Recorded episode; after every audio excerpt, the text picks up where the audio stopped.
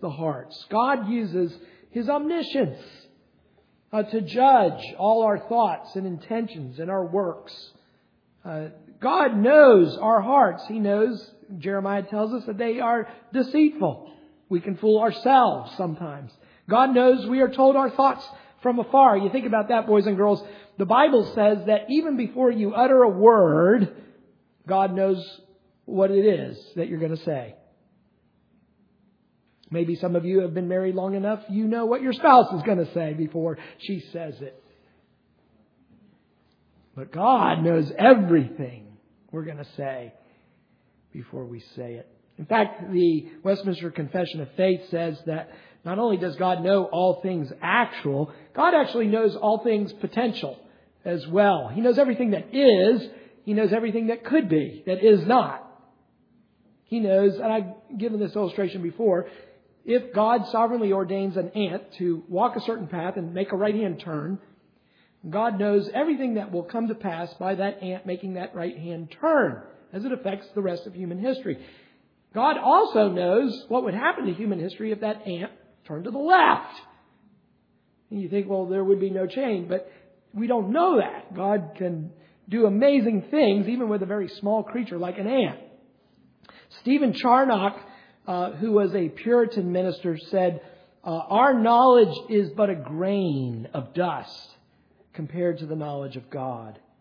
Uh, David in Psalm 147, verse 5, says that God's understanding is infinite.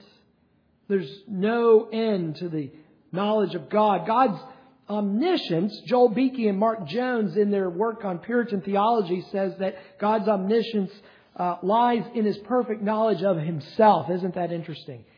God not only knows everything beyond himself, but the reason he can be perfect in his knowledge of everything is because he has perfect understanding of who he is. God learns nothing, he knows everything. Again, Beeke and Jones say God is ignorant of nothing, and certainly not of himself. The Spirit of the Lord knows the mind of the Lord, Paul says in Corinthians. And God understands himself and therefore understands everything that he has brought to pass. The, uh, again, Stephen Charnock says this about God's infallible understanding. He says, God sees all things in one instant. Now, that's an interesting concept. You and I think sequentially when we think. But God does not need to think that way. God knows all, all at once. There's no having to think about A, then B, then C with God. God's knowledge just is, unlike ours. We have the knowledge of a creature. Uh, he, his knowledge is infinitely above our own. This is what Cornelius Van Til, one of the controversies we had in our own denomination. Is our knowledge qualitatively the same as God's? Uh, when we say 2 plus 2 equals 4, do we know that the exact same way God knows it? No, we don't.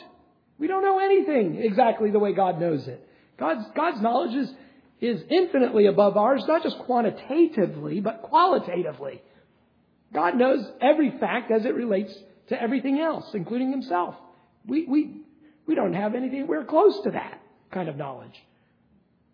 Now, let me make again a couple applications to this. Under God's sovereignty, God we see is omniscient. So what should we learn from this? Well, number one, one of the things we I think we should do is ask God, as the psalmist does, search me, O God. Try me, test me as we come to the Lord's table. Maybe that'd be a good prayer for us tonight. Lord, search me and know me. See if there be any wicked way within me. Lord, apply your omniscience to your servant here, uh, that I might come to have an understanding of myself as you understand me. Uh, we, we, maybe we should examine ourselves. The Bible tells us, examine yourselves, test yourself to see if you be in the faith.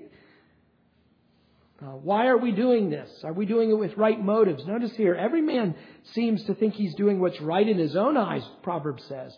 But it's the Lord who's looking at the heart, boys and girls. And so we need to look at our heart as best we can as God gives us grace to do so.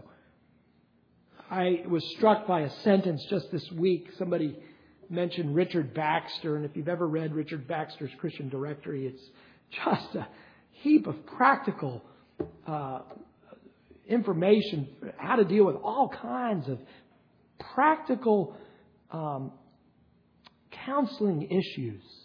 And uh, one of the things that struck me was Baxter said we should even eat for the benefit of the soul. Uh, that that is getting to the motive of eating. Uh, I'm not sure on vacation I was eating to the benefit of my soul always.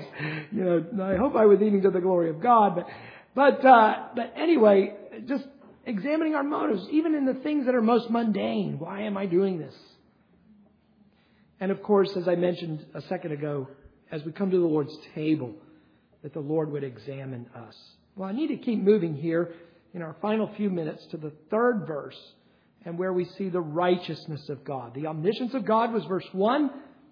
I mean, excuse me, the, uh, sorry, the sovereignty of God in verse 1, the omniscience of God in verse 2, the righteousness of God now in verse 3. To do righteousness and justice is desired by the Lord more than sacrifice. Now, I bet at some point this has happened to your family.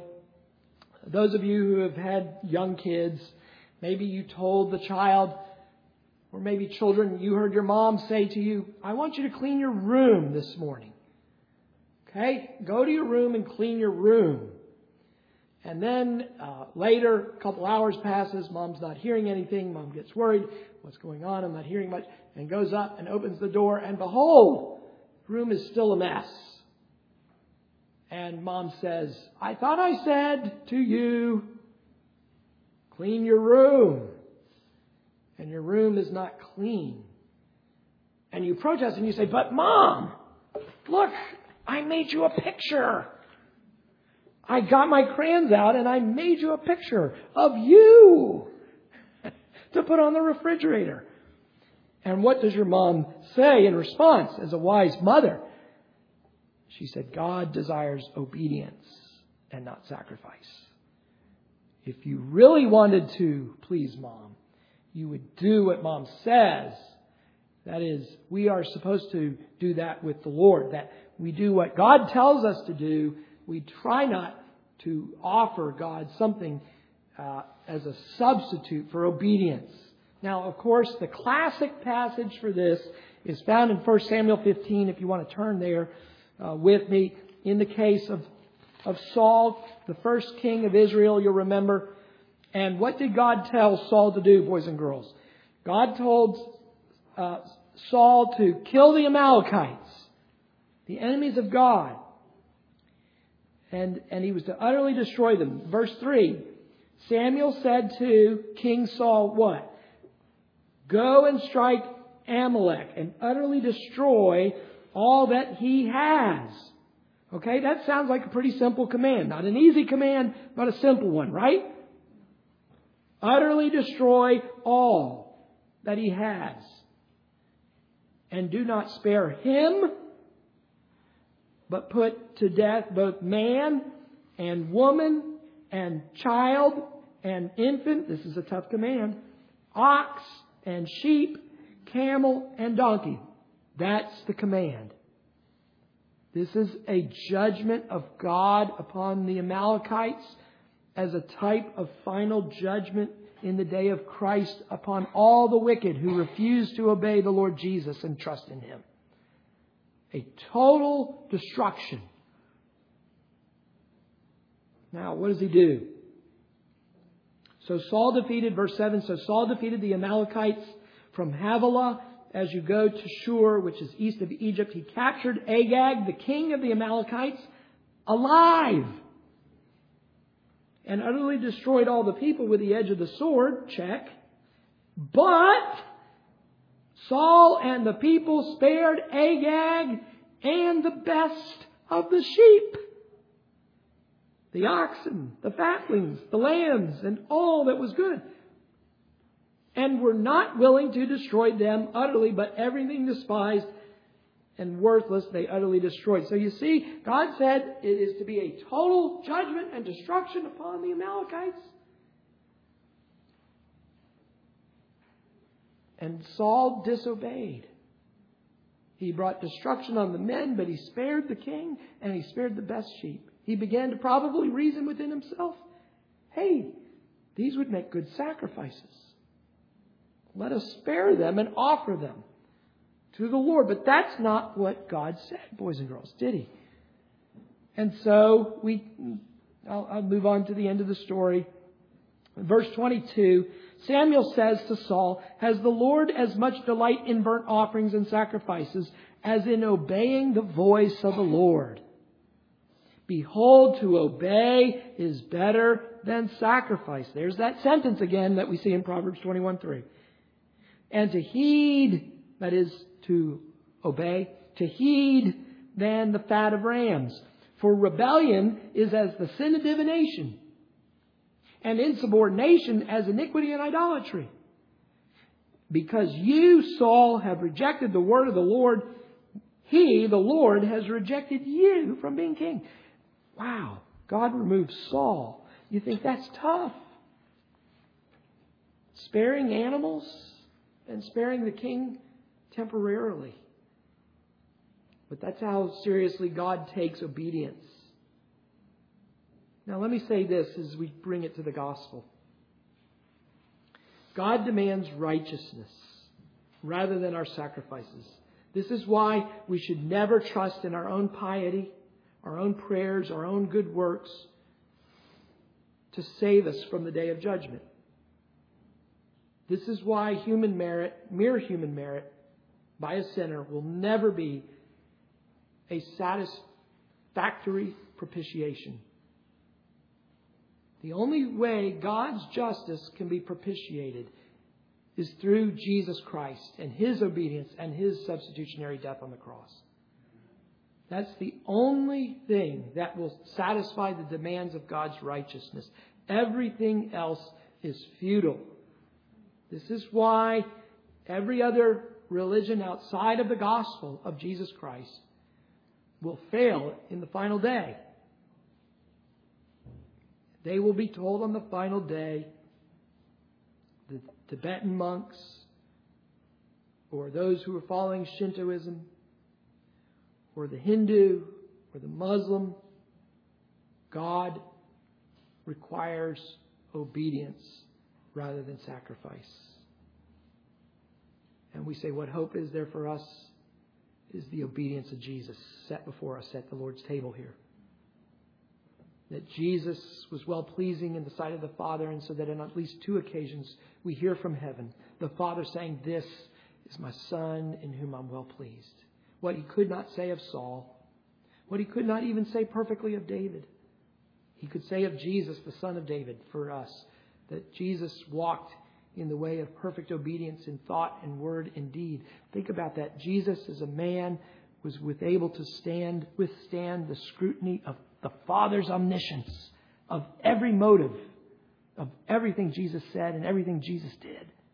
And the Father was well pleased and in the sovereignty of God, God ordained the cross, that his son should die on the cross. That Jesus, who was obedient in his active obedience, now in his passive obedience, suffering the wrath and judgment of God for sinners, should satisfy the demands of the law by dying according to the law. And that he might make atonement for your sins and mine. And therefore, we as Christians, we come only through Jesus and his righteousness and his death and his resurrection. Not in my hands. Nothing in my hands I bring, simply to thy cross I cling. I have no sacrifice that I can offer the Father to propitiate his judgment and his wrath. I trust only in the only propitiation available unto men. There is no other name offered unto us but the name of Jesus Christ. And if you are without Jesus Christ, you are without hope. But if you have Jesus Christ truly by faith in him, you have everything. And no matter what sins and what consequences we suffer for those sins, if we have Christ, God is satisfied. If we have not Christ, no amount of common grace, goodness, and works will satisfy God. Our works will be burned up in the day of judgment, and God will be displeased. But those who know Christ, believe and trust in Christ, you will be welcomed to the right hand of Jesus. Amen. Father, we are.